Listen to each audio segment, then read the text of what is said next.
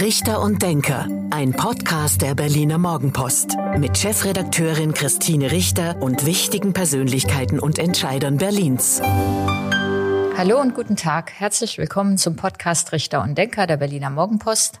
Mein Name ist Christine Richter. Ich bin die Chefredakteurin der Berliner Morgenpost und heute denkt mit mir Sören Ben, der Bezirksbürgermeister von Pankow. Guten Tag, Herr Ben. Guten Tag, Frau Richter.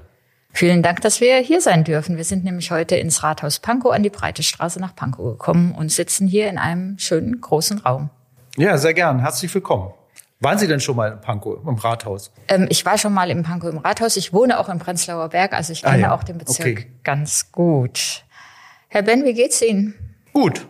Mir geht's gut. Tatsächlich. Noch bin ich nicht krank. Ähm, es wird ja gerade viel gekränkelt um mich herum, aber ich halte mich noch ganz gut. Ich frage das natürlich nicht ohne Hintergrund, weil wir leben in sogenannten aufregenden Zeiten. Ähm, das Landesverfassungsgericht hat entschieden, dass die Wahlen von September 2021 wiederholt werden müssen. Auch die Wahlen der zwölf Bezirksverordnetenversammlung, also auch in Pankow. Und in Pankow sind sie Bezirksbürgermeister geworden, obwohl die Grünen stärkste Partei waren nach der letzten ähm, Wahl der Bezirksverordnetenversammlung. So, jetzt müssen sie wieder um ihr Amt kämpfen. Ja, genau. Also jetzt haben wir die Wiederholungswahlen, dann werden sich die, äh, wird sich die Zusammensetzung in der Bezirksverordnetenversammlung mehr oder weniger stark verändern. Und dann wird die äh, BVV sich erneut Gedanken machen müssen, ob sie das äh, Bezirksamt, so wie es jetzt zusammengesetzt ist, ähm, weiter haben will oder ob sie Veränderungen vornehmen wollen. Gut, wie die Wahlen ausgehen, wissen wir nicht. Also es kann natürlich sein, dass die Grünen stärkste Partei werden, aber es kann natürlich auch was anderes passieren. Weil die Grünen In, sind ja schon stärkste Partei. Genau. Genau. dass sie es wieder werden. Aber genau. vielleicht ähm, gibt es ja auch ein anderes Ergebnis, ganz unabhängig davon. Ähm, müssten ja eigentlich die, ähm, der Bezirksbürgermeister und die Stadträte nicht neu gewählt werden, weil sie nach der Verfassung für genau, die Legislaturperiode im Amt sind. Das haben wir alle gelernt, wir Journalisten auch. Ähm, wie gehen Sie denn daran? Sagen Sie, das ist mir egal, was bei der Wahl passiert. Ich bin Bezirksbürgermeister und bleibe das ähm, insgesamt fünf Jahre? Nein, das ist ja in jeglicher Hinsicht keine Privatangelegenheit einer einzelnen Person. Die BVV hat mich zum Bezirksbürgermeister gewählt. Äh, und wenn die BVV zu der Auffassung kommt, dass ich die Arbeit nicht mehr machen soll, dann wählt mich die BVV ab. Also das liegt hundertprozentig in den Händen der BVV und ist aus meiner Sicht keine private Einzelentscheidung. Okay, ich frage nach. Das heißt, ähm, abhängig vom Wahlergebnis oder vielleicht auch unabhängig vom Wahlergebnis müssten die BVV erstmal den Bezirksbürgermeister und die Stadträte dann mit der sogenannten Zweidrittelmehrheit abwählen? So ist das. Genau. Also wenn die BVV eine andere Zusammensetzung haben will, dann gibt es nur den Weg der Abwahl und der dann Neuwahl mit jeweils anderen Personen es gäbe nicht die Möglichkeit, dass Sie zurücktreten und sagen, so, es fand am 12. Februar eine neue Wahl statt mit dem wie auch immer Ergebnis. Ich trete zurück und mache den Weg dadurch frei, dass das ähm, Bezirksamt neu zusammengesetzt die, wird. Die Möglichkeit gibt es natürlich immer, aber ich sage nochmal, es ist ja keine private Entscheidung, keine persönliche mhm. Entscheidung, keine Einzelentscheidung. Es gibt eine Zielgemeinschaft, die gesagt hat, der soll das machen. Und wenn es diese Zielgemeinschaft nicht mehr gibt oder eine andere Zielgemeinschaft, die sagt, er soll das nicht mehr machen. Ähm, ne, ich habe mich ja nicht selbst zum Bezirksbürgermeister gewählt. Das war ja das auch sehr Dritte. spannend in Pankow, genau. Ähm, und wenn die zu der Auffassung kommen, nee, wir wollen es jetzt anders haben, dann werden die das ins Werk setzen. Ich ahne, dass es noch aufregend wird nach dem 12. Februar, was die Zusammensetzung der jeweiligen Bezirksverordnetenversammlung beziehungsweise der Bezirksämter dann angeht. Davon dürfen wir alle ausgehen. Zumal die Grünen ja für Pankow schon angekündigt haben, dass sie dann mit Frau Koch dann auch die Bezirksbürgermeisterin stellen wollen. Also wird das halte ich aber auch für selbstverständlich, dass man als stärkste, äh, stärkste Partei anstrebt, äh, die Bezirksbürgermeisterin zu stellen. Das ähm, würde mich jetzt eher wundern, wenn der Anspruch nicht erhoben würde. Dann kann ja sein, dass ihre Zeit ganz schnell wieder endet nach einem guten Jahr. Das kann sowieso immer sein. Also es gibt ja, das habe ich vorhin nicht gesagt, ich finde ja Rücktritte Rücktritte sollten vorbehalten äh, sein tatsächlichen politischen starken Fehlern, die man begeht. Ähm, und ähm, sowas kann einem immer passieren, ja, in seinem Amt, dass man zu einem bestimmten Zeitpunkt was übersehen hat. Äh, also das haben, haben sie ja, haben wir ja alle schon öfter erlebt. Der eine mit Flugmeilen, der andere mit mit irgendwelchen nicht versteuerten äh, äh, Zeug und so weiter und so fort. Ähm, das heißt, sie sind, man ist als Politikerin, wenn man sowas macht, in so ein politisches Amt geht, ist man es immer auf Zeit. Das muss einem total klar sein. Ähm, es ist ein Hochrisikojob. Und man muss äh, jederzeit damit rechnen, dass politische Ereignisse eintreten, Wahlereignisse eintreten, die dann eben ähm, dazu führen, dass man das, was man irgendwie in der Legislaturperiode lebensplanerisch für sich selbst sozusagen projiziert hat, dann abgebrochen wird durch politische Prozesse. Das ist einfach so. Sie wollen aber schon gerne Bezirksbürgermeister bleiben. Nein, selbstverständlich. Ich mache das sehr gern und ich mache es, glaube ich, auch nicht so schlecht. Und Sie hatten ja auch eine andere Perspektive, indem Sie jetzt gedacht haben, Sie haben jetzt noch mal fünf Jahre mindestens ähm, Zeit. Ähm, müsste der Senator Andreas Geisel, der für die Wahlorganisation im September 2021 verantwortlich war, der also dementsprechend auch für die schlechte Organisation die Verantwortung trägt, müsste der oder hätte er Ihrer Meinung nach die politische Verantwortung übernehmen müssen und zurücktreten müssen? Er hat sie ja wahrgenommen, wenn man ihm zuhört und hat daraus sozusagen abgeleitet, dass er weiterarbeiten muss. Finden Sie das logisch, einleuchtend, verständlich, nachvollziehbar? Es gibt, ähm, es gibt sozusagen eine Möglichkeit, ähm, ähm, ähm es gibt eine Möglichkeit, ähm, es so, es Verantwortung so wahrzunehmen, wie er es macht. Es gibt natürlich auch andere Möglichkeiten. Ja, also wir haben uns schon sehr gewundert, dass man sagt, ich habe die Verantwortung, aber ich bin so wichtig als Bausenator, deswegen bleibe ich im Amt und mache weiter und, und schiebe sogar noch die Verantwortung den Bezirken zu, nach dem Motto, ich ähm, konnte gar nicht mehr machen und zumal ich Abgeordneter bin und dann hätte ich gar nicht eingreifen können. Also es gab ja viele Erklärversuche. Es ist tatsächlich auch ein bisschen ein Ausfluss dieses Phänomens, was wir in Berlin ja haben und worüber wir auch oft reden, dass es so viele Verantwortlichkeiten Verantwortlichkeiten gibt und so viele Teilverantwortungen, dass du hinterher, wenn irgendwas schiefgelaufen ist, kaum noch weißt, wo ist jetzt eigentlich ähm, ne, die, die, die tatsächliche Verantwortung. Äh, wenn Sachen gelingen, dann sind immer alle verantwortlich gewesen. Und wenn Sachen äh, nicht gelingen, ähm, dann lässt sich die Verantwortung ähm, plötzlich ähm, nur noch schwer festmachen. Das haben wir ganz oft, das ist ja auch so. Ähm, und das ist ja auch ein Grund dafür, warum ich zum Beispiel in den letzten fünf Jahren ähm, sehr viel Zeit und Hirnschmalz investiert habe in diese Verwaltungsreformbemühungen, die es ja schon in der letzten Legislatur gegeben hat ähm, und die nach wie vor dringend notwendig sind. Lassen Sie uns noch mal bei der Wahl bleiben. Ähm, vor allen Dingen in Pankow oder auch in Pankow gab es große Probleme. Also die Bundestagswahl wird ja auch in etlichen Wahlkreisen wiederholt. In fast komplett Pankow wird sie wiederholt werden müssen. Ähm, was ist denn da schiefgelaufen von, von der Seite des Bezirks aus? Das ist aus meiner Perspektive und meiner Kenntnis auch relativ schwer zu sagen, weil ich für den Bereich Bürgeramt in der letzten Legislaturperiode auch gar nicht mit, äh, mit verantwortlich war. Weiß, dass ich äh, regelmäßig nachgefragt habe, äh, habt ihr Probleme, braucht ihr Unterstützung und so weiter und so fort. Ähm, und dass diese Situation eintritt, die eingetreten ist, hat offensichtlich auch unser Wahlamt so nicht abgesehen. Was ich weiß, ist, dass die Kolleginnen mehr Wahlzettel beantragt hatten ähm, bei der Landeswahlleitung, als ihnen zugestanden wurden. Also sie wollten, wollten mehr Vorsorge treffen. Das hätte aber solche Geschichten wie, dass ähm, die äh, Kartons teilweise falsch gepackt waren, ähm, ähm, von der Druckerei, als sie kamen, ja sozusagen auch nichts, äh, auch nichts daran geändert. Insgesamt ist es, glaube ich, so, weil ich habe dann hinter der, nach der Wahl mal gefragt, habt ihr denn mal eine Probeabstimmung gemacht? Und da meinte ich jetzt nicht nur mein Wahl, unser Wahlamt, sondern insgesamt in der Wahlorganisation, weil wir haben so viele Abstimmungen, wie wir noch nie hatten in Berlin. Gab es noch nie. Es waren Stimmen. Genau. Abgeordnetenhauswahl mit zwei Stimmen, Bundestagswahl mit zwei Stimmen und dann noch der Volksentscheid. Und beim Volksentscheid mussten der eine oder andere ja vielleicht auch noch mal lesen genau. und nicht nur einfach ein Kreuz machen. Lange Rede, kurzer Sinn. Solche Probewahlgänge sind nach meiner Kenntnis nie durchgeführt worden. Und dazu kam dann ja noch, die Hygiene, äh, äh, Hygienevorschriften ähm, für die Wahllokale. Das heißt, es konnten nur weniger Wahlurnen und Wahlkabinen in die Wahl, äh, in die Wahl, äh, äh, ähm, na, Lokale? Dinger? Die Wahllokale? Wahllokale, in die Wahllokale gestellt werden als üblicherweise.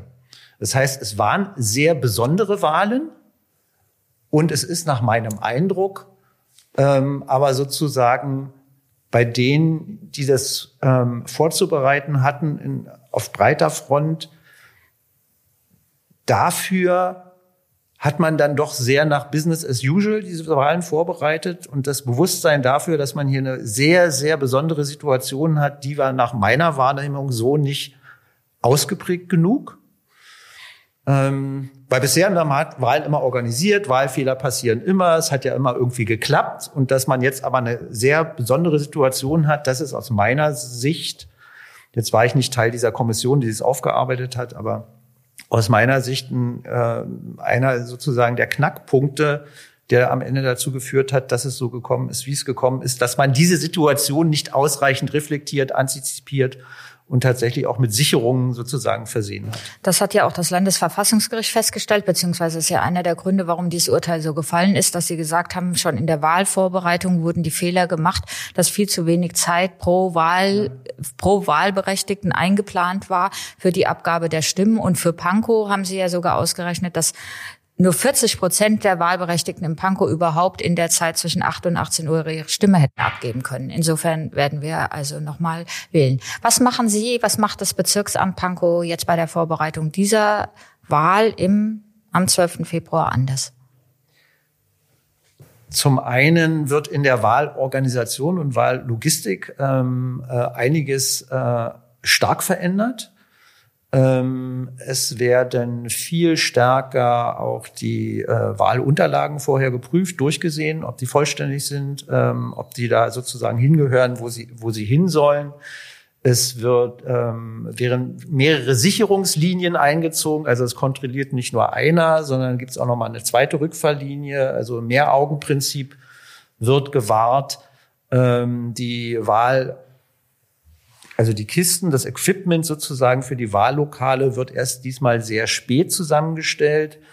Bei der letzten Wahl war es wohl so, dass immer kamen immer mehr Menschen, die Briefwahl machen wollten. Dann hat man sozusagen in die Kisten reingegriffen und da was rausgeholt. Dann nochmal diesmal, also beim letzten Mal hatten sie, glaube ich, nur 110 oder 115 Prozent an Wahlunterlagen. Diesmal gibt es 139 Prozent. Nee, 140 Prozent insgesamt an Wahlunterlagen. Also ein größerer Puffer. Drei Prozent behält sich das Landeswahlamt ein. Ähm, dann haben wir hier noch 137 und dann wird davon, ähm, glaube ich, 20 Prozent behalten sie hier ein äh, und so knapp 100 Prozent, 90, 100 Prozent liefern sie tatsächlich aus und stellen eben aber sicher, dass das, was für die Briefwahl notwendig ist an Wahlunterlagen, ähm, nicht sozusagen mehr oder weniger ähm, dann immer mal hier und mal da abgezogen wird, wird, sondern auch ein eigenes Kontingent, was tatsächlich auch groß genug ist. Das sind so Fragen. Dann werden wesentlich mehr Wahlkabinen aufgestellt. Ähm, da ist das Wahlamt jetzt schon seit Monaten, äh, die sind jetzt teilweise persönlich unterwegs. Also ganz viele gehen unterwegs und gucken nach möglichen Lokationen, wo man mehr Wahlkabinen, wo man mehr Wahlkabinen reinkriegt, weil es ist eben war auch mein Irrtum, dass ich dachte, warum stellt er nicht einfach mehr Wahlkabinen in die Schulen? Das ist aber alles gar nicht so einfach, weil die Schulräume sind auch teilweise nicht groß genug. Man kann auch nicht jede Mensa und jede Aula nutzen. Ähm, wir sind jetzt auch dabei, mit dem Schul- und Sportamt ähm, zu schauen, welche Sporthallen kann man möglicherweise auch noch nutzen, was auch nicht ganz einfach ist, weil ja die ganzen Vereine ihre Punktspiele auch immer für eine Saison planen und an einem Sonntag gibt's üblicherweise auch Punktspiele. Von dem her kann man da auch nicht auf jede Turnhalle zurückgreifen. Und dann gibt's ähm, wohl vor allen Dingen im einigen Wahlkreisen äh, jetzt in, ähm, in, in, in Prenzlauer Berg in Wahlbezirken, meine ich, in Prenzlauer Berg, ähm, tatsächlich auch noch äh, Schwierigkeiten, solche geeigneten Räume dann auch zu finden, wo man bis zu sechs Wahlkabinen auch unterbringen kann. Aber da sind die dran, da arbeiten die dran. Ähm, wir stellen 50 bis 60 Wahlamtsmitarbeiterinnen auch noch mal temporär ein. Elf sind, ähm, äh, sind jetzt schon sozusagen im Einstellungsverfahren. Ähm, und ähm, was die Wahlhelfenden angeht, hat natürlich die Erhöhung dieses sogenannten Erfrischungsgeldes auf 240 äh, Euro ähm, eine sehr starke Rekrutierungswirkung entfaltet. Also Wenn ich das richtig verfolgt habe, ist Pankow schon ganz gut, was die Genau, es gibt Wahlhilfe über 6000 ähm, Bewerbungen äh, oder Anmeldungen, Fingerheben. Ich würde es gerne machen. 4500 bis 5000 brauchen wir etwa, so dass ähm, da jetzt schon ein bisschen ausgebremst wurde in der Öffentlichkeitsarbeit und gesagt äh, äh wurde, äh, Wahlhelfende jetzt bitte nur noch fürs Briefwahlzentrum. Genau. So, also das sieht ganz gut aus. Ähm, ist ja auch attraktiv. Also 240 ist, ist Euro für einen Tag ist, durchaus attraktiv und auch für die Mitarbeiterin des Landes Berlins gibt es jetzt noch mal eine in Vorbereitung äh, eine bessere Freizeitausgleichsregelung, als es sie bisher gab. Bisher gab es ja nur einen Tag sozusagen frei, wo viele Mitarbeiterinnen gesagt haben, naja, jetzt, wenn ich die Überstunden zusammenzähle, dann habe ich auch schon den Tag. Also was soll da jetzt sozusagen der, der Anreiz, der Anreiz sein? sein? Darum wird da jetzt auch noch mal nachgearbeitet. Und dann, und dann gibt es zwei freie Tage. Das weiß ich nicht, wie das am Ende aussieht. Ist leider noch nicht, äh, leider noch nicht entschieden. Ähm, und dann hat das Wahlamt jetzt eher das Thema, ähm, wie sagt man Leuten ab? Also wenn man viel mehr Wahlhelfende sich melden. Ne? Ähm, Eine Luxussituation in Berlin und ist auch mal ganz noch schön. dazu, dass diese Wahlhelfenden, also die sehr viel mehr Wahlhelfenden, die wir haben, die ja auch müssen ja auch alle geschult werden. Ne? Auch dafür haben wir nicht ausreichend große eigene Lokationen ähm, die wir da bespielen können. In unserem BVV-Saal kriegen wir maximal 200, 250 Leute rein. Ähm, da kann, kann, kann man sich ja vorstellen, wie oft man diese Schulung dann wiederholen muss. Also sind wir jetzt ja, auf, der, und vor allen auf der Suche wenig, nach größeren. wenig Zeit. Es, jetzt kommt Weihnachten, Silvester genau. und dann ist ja gleich schon der 12. Februar, ist ja, ja auch wenig Zeit. Genau. Sie wollen ja Bezirksbürgermeister ähm, bleiben. Machen Sie dann Wahlkampf nach äh, im Neujahr, in den Wintermonaten? Na, ich muss mit Sicherheit will das ja auch und macht das ja auch gerne an den ein oder anderen Infostand äh, mit hin. Das muss man von mir erwarten und kann man von mir erwarten, aber auf der anderen Seite kann ich meine Arbeit auch nicht liegen lassen. Also die wird ja jetzt ja auch nicht, die Arbeit hört ja nicht auf, Verwaltung arbeitet weiter, Entscheidungen müssen getroffen werden, äh, Steuerungsrunden, Ausschusssitzungen, alles Mögliche, es geht ja alles weiter. Und insofern werde ich sicherlich ähm, äh, mich bemühen, im Wahlkampf auch zu unterstützen, aber ähm, so ganz, ähm, also ich kann jetzt nicht nur noch Wahlkampf machen, das geht nicht durch die ähm, durch die diese Wahlpannen und jetzt die Wahlwiederholung ist das Thema Verwaltungsreform für alle Parteien jetzt in den Vordergrund gerückt. Ähm, Sie lächeln, ähm, ich muss auch immer lächeln, weil das Thema uns ja schon seit ich sage jetzt Jahrzehnten in Berlin beschäftigt und es auch immer mal wieder Vorschläge, Ideen und so weiter gab. Aber nichtsdestotrotz ist es ja gut, wenn jetzt wieder darüber so intensiv ähm, diskutiert wird. Und ein Punkt dabei ist immer zu sagen, der Senat und die Bezirke müssen ihre Zuständigkeiten klarer, ordentlicher aufteilen. Es ist viel von Zentralisierung, wie ich finde, die Rede. Der Senat muss die großen Aufgaben machen und die Bezirke dann irgendwas anderes. Wie sehen Sie das? Also es gibt ja ein allgemeines Zuständigkeitsgesetz, da sind eigentlich alle Zuständigkeiten ähm, drin geregelt. Da bleibt ist auch nichts offen und unklar. Ähm, das Thema ist eher, dass wir zu viele ähm, Doppelzuständigkeiten haben, also nach dem Motto, ne, also bei Investitionsvorhaben beispielsweise über 5,5 Millionen müssen wir unsere Planungsunterlagen immer noch mal bei den Senatsverwaltungen einreichen. Ja, diese 5 Millionen Grenze ist relativ willkürlich, es ist aus meiner Sicht auch eine veraltete Grenze, weil wir inzwischen in ganz anderen Preiskategorien unterwegs sind. Dadurch haben wir durch diese Zweistufigkeit der Genehmigungspraxis haben wir teilweise ähm, äh, äh, verlangsamte Verläufe von, von, von einem Jahr, die da zustande kommen. Das sind so Sachen, wo ich glaube, das muss dringend nachjustiert werden. Und das Thema, was wir vorhin schon mal kurz hatten, ja, wenn du zu viele Zuständigkeitsbeteiligungen hast, ähm, dass am Ende niemand mehr sozusagen zuständig ist. Jemand hat, jeder hat immer nur eine Teilzuständigkeit. Da wächst auch kein Projektdenken draus, wenn jeder immer nur sozusagen ein Zwölftel des Kuchens sozusagen zuständig ist und immer nur Kuchenstücke behandelt, aber nie sozusagen die ganze Torte. Ähm, da muss dringend was dran geändert werden. Ich finde nur, dass, äh, und wir hatten ja uns in der letzten Legislaturperiode äh, in der äh, Kommission mit Frank Nägele auch eigentlich 68, 28 Projekte verständigt. Mir wäre es lieb gewesen, wir hätten jetzt mal kontinuierlich daran gearbeitet, die, die auch sozusagen umzusetzen.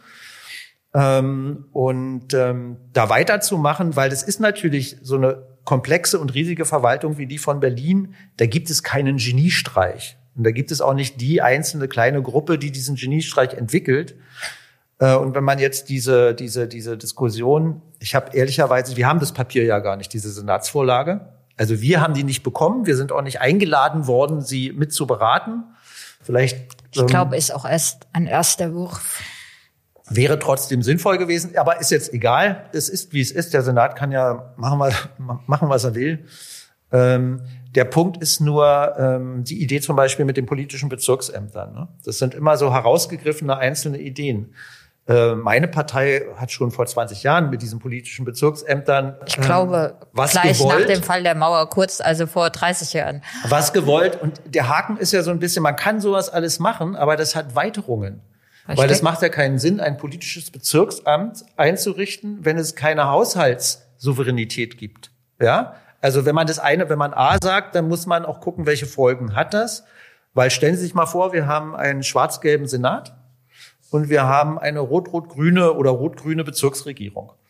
Und wir wissen ja, wie der Senat durch Haushaltspolitik, durch die Kosten-Leistungsrechnung sozusagen auch herrscht und teilt und so weiter und so fort. Sie sprechen da einen ganz entscheidenden Punkt an, weil wenn man die Bezirke, und ich sage immer gerne, das sind ja im Grunde zwölf Großstädte, Pankow mit über 400.000 Einwohnern sogar, der, also was heißt sogar der größte, wenn man die politisieren will, indem man ein politisches Bezirksamt macht, also Koalitionsbildung, die dann aus ihrer Reihe und mit der Mehrheit den Bezirksbürgermeister will, dann sprechen Sie es völlig richtig an. Da muss man ihnen aber auch andere Rechte geben, ähm, weil sonst ähm, sonst ist halt werden die Konflikte mit der jeweiligen Senats ähm, mit den jeweiligen Senatsverwaltungen noch größer. Sonst werden die Konflikte noch politischer und noch weniger sachbezogen. So von dem her ähm, ist es so ein bisschen tatsächlich eine Frage. Ähm, wie man sich einer grundlegenden Verwaltungsreform annähert, ob man das sozusagen in vielen, vielen kleinen Schritten macht. Ähm, oder ob man sagt, wir, wir, wir, wir, wir, wir legen jetzt mal beiseite, wie Berlin verfassungsrechtlich gewachsen ist über die, ja, zwischen kann man ja sagen, über ein Jahrhundert seit der, seit der, äh, ähm, äh, seit der Bildung von Groß-Berlin. Da kommt ja auch der, kommen ja auch die Geburtsfehler her. Auch das hatte ja keine sachlichen Gründe, die Machtverteilung, die man da gewählt hat, sondern um die großen Städte Charlottenburg und so weiter mit ins Boot zu holen. Das war ja ein Lockmittel. Ähm, und diese Fehlkonstruktion sozusagen, die trägt sich ja bis heute durch. Und ähm, man anders heranzugehen und zu sagen, okay, wir gucken uns mal vergleichbare Städte in der Größe an, gucken uns mal funktionierende Modelle an und entwickeln mal ein Verwaltungsreformmodell, was gar nicht mehr sich orientiert an dem, was wir hier haben, sondern sich orientiert an dem, was bestmöglich im Sinne von Effizienz, von demokratischer Mitgestaltung, also von der Ausbalancierung all der Aspekte, die in so einem Großraum, in so einer multizentralen Stadt wie Berlin sie ja auch ist, ähm, wie da eine bestmögliche äh, Verwaltungsstruktur aussehen kann. Die Debatte, die wir jetzt gerade wieder haben, ist äh, aus meiner Sicht eine, die natürlich was zu tun hat mit dem, mit den, ähm, äh, äh, mit den, oh, ich wollte jetzt sagen verkackten Wahlen, aber sowas kann nicht in einen Podcast, also misslungenen Wahlen, äh, dieser äh, misslungenen Wahl Würden Sie den Satz bitte noch einmal einmal in Gänze also, dass machen, wir jetzt diese wir Diskussion, das dass wir jetzt diese Diskussion erneut haben, hat natürlich was damit zu tun, ähm, wie die äh, Wahlen äh, letztes Jahr verlaufen sind mit den vielen Fehlern, die dort, äh, die dort äh, stattgefunden haben und den Wiederholungswahlen, die wir jetzt haben. Ähm, und es hat in Berlin noch nie so wahnsinnig weit geführt, ähm, wenn man ohne die Betroffenen und Beteiligten solche Debatten führt. Und ein Großteil der Verwaltung in Berlin obliegt eben den Bezirken. Meine Vermutung ist ja, es hat ja so ein bisschen was wie, ähm, äh, willst du einen Sumpf trockenlegen, darfst du nicht mit den Fröschen äh, Fröschen reden. Ne? Also der Entwurf, den wir jetzt haben, hat ja so ein bisschen was davon. Wir reden gar nicht mit den Fröschen, wir machen jetzt mal. Ich weiß nur aus den vielen anderen Diskussionen äh, in den vergangenen Jahren, ähm, wenn du das so anfängst, wenn du es so aufziehst, ja, dann werden die Frösche das Saugrohr zerfressen. Ähm, das heißt, ähm, diesen Sumpf umzugestalten oder aus diesem Sumpf ein gesundes Gewässer zu machen, es geht nicht ohne, äh, um in dieser Metapher zu bleiben, ohne die Bewohner des Teiches.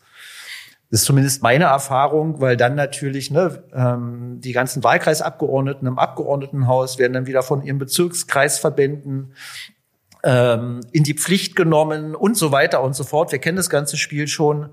Und insofern ist, glaube ich, jeder der wirklich eine Verwaltungsreform in Berlin will, gut beraten, nicht so viel darüber öffentlich zu reden, sondern vorher, sondern sich tatsächlich ähm, äh, bestimmte Reformprojekte, die besonders dringlich sind, auf einer Verwaltungsebene tatsächlich auch gut vorzubereiten Ja. Und dann mit einer gemeinsam getragenen Lösung tatsächlich auch politisch nach draußen zu gehen. Also ich habe wenig, aber ein bisschen Hoffnung, dass das Thema über den Wahltag hinaus ein Thema bleibt und dass die dann ähm, regierenden Parteien mit den Bezirken, ganz wichtig, sagen Sie ja auch, über die Legislaturperiode hinaus bereit sind, das Projekt anzugehen, weil das wird nämlich länger als ein, zwei Jahre dauern, bis man ähm, die Aufgabenbeschreibung gemacht hat, die Zuständigkeiten geklärt hat und dass man es vielleicht unabhängig von Parteiperspektiven, wann regiere ich wie ähm, oder regiere ich dann noch, aber dass man den langen Atem hat und das angeht und nicht mit dem Wahltag auch dieses Thema wieder vergisst.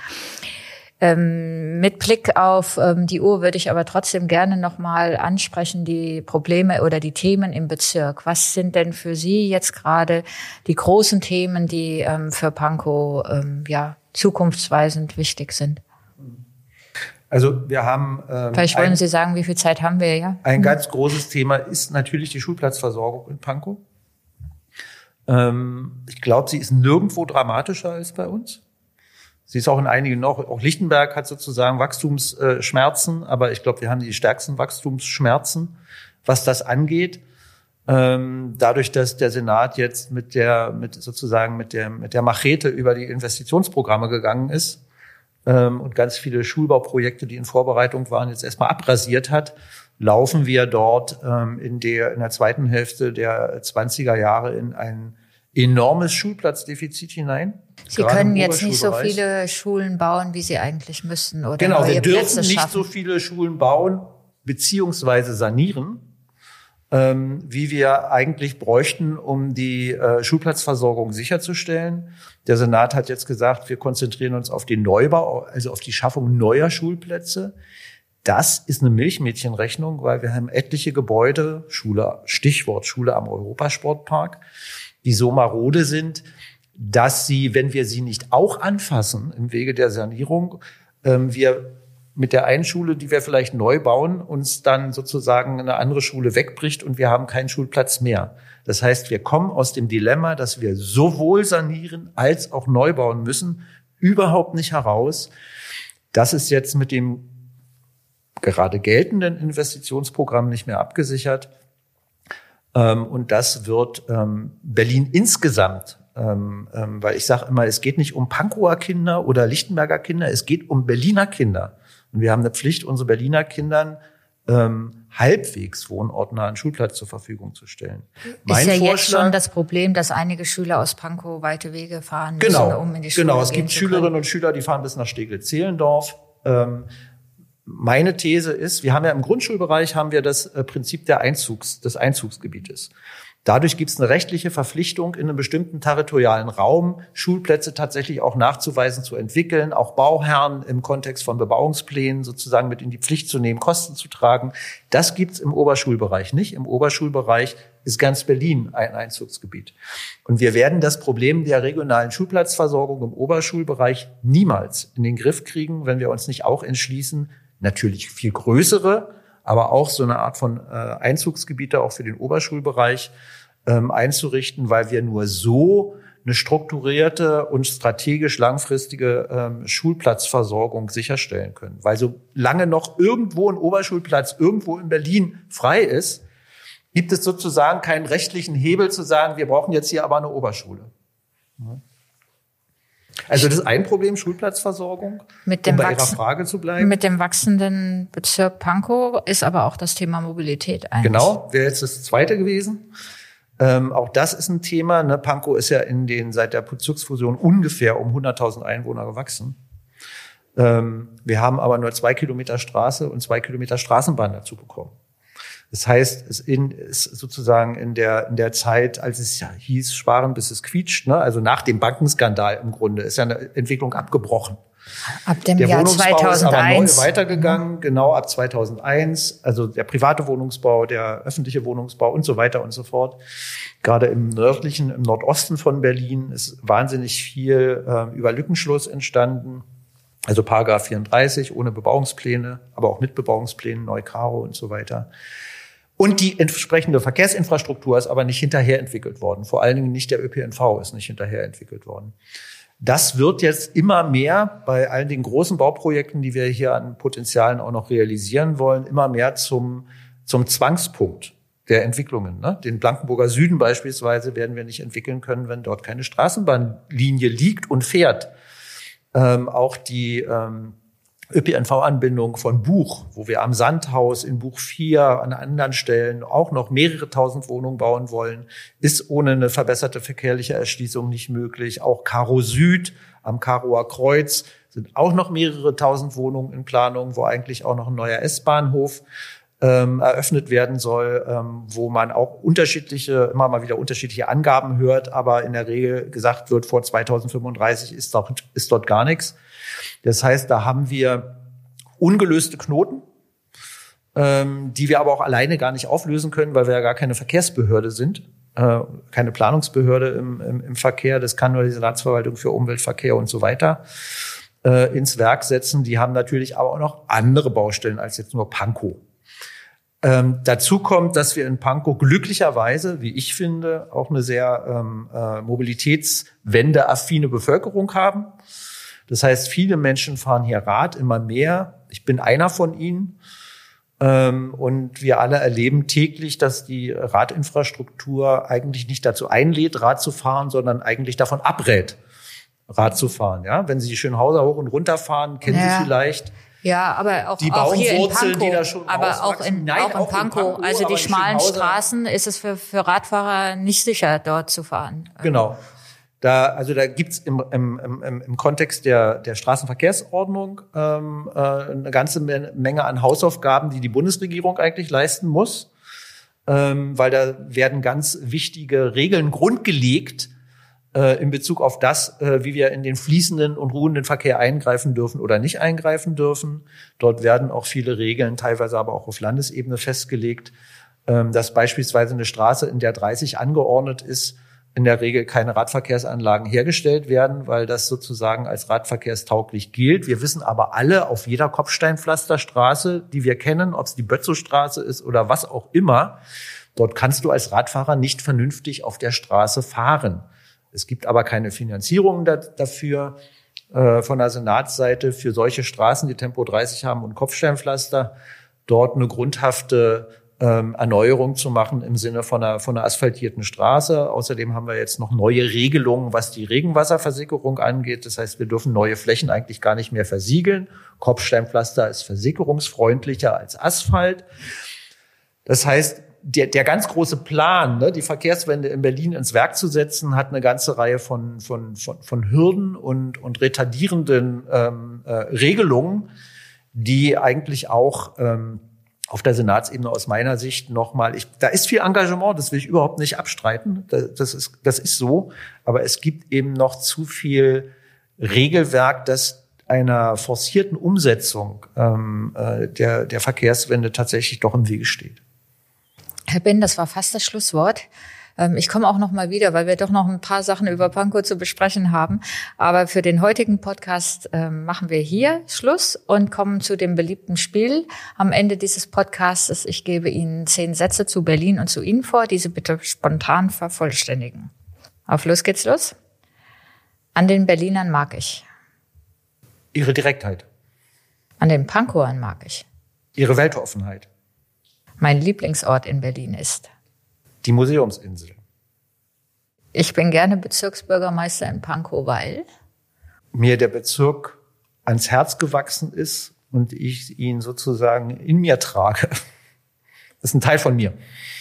Die Wahlpannen 2021 sind für Pankow schlecht gelaufen. Mein Vorbild ist Willy Brandt.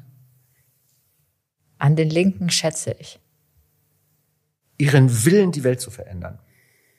Meine Freizeit verbringe ich am liebsten. Im Garten. Kennenlernen würde ich gerne einmal. George Clooney. Und der letzte Satz, der Klimawandel lehrt uns, dass wir die Welt nicht im Griff haben, dass wir sie nicht kontrollieren, sondern Teil von ihr sind. Vielen Dank, Herr Ben. Das war der Podcast Richter und Denker der Berliner Morgenpost. Mein Name ist Christine Richter. Ich bin die Chefredakteurin der Berliner Morgenpost und heute hat mit mir gedacht Sören Ben, der Bezirksbürgermeister von Pankow. Vielen Dank. Vielen Dank für Ihr Interesse. Das war Richter und Denker. Vielen Dank fürs Zuhören. Schalten Sie nächste Woche wieder ein zu einer neuen Folge mit Berliner Morgenpost Chefredakteurin Christine Richter.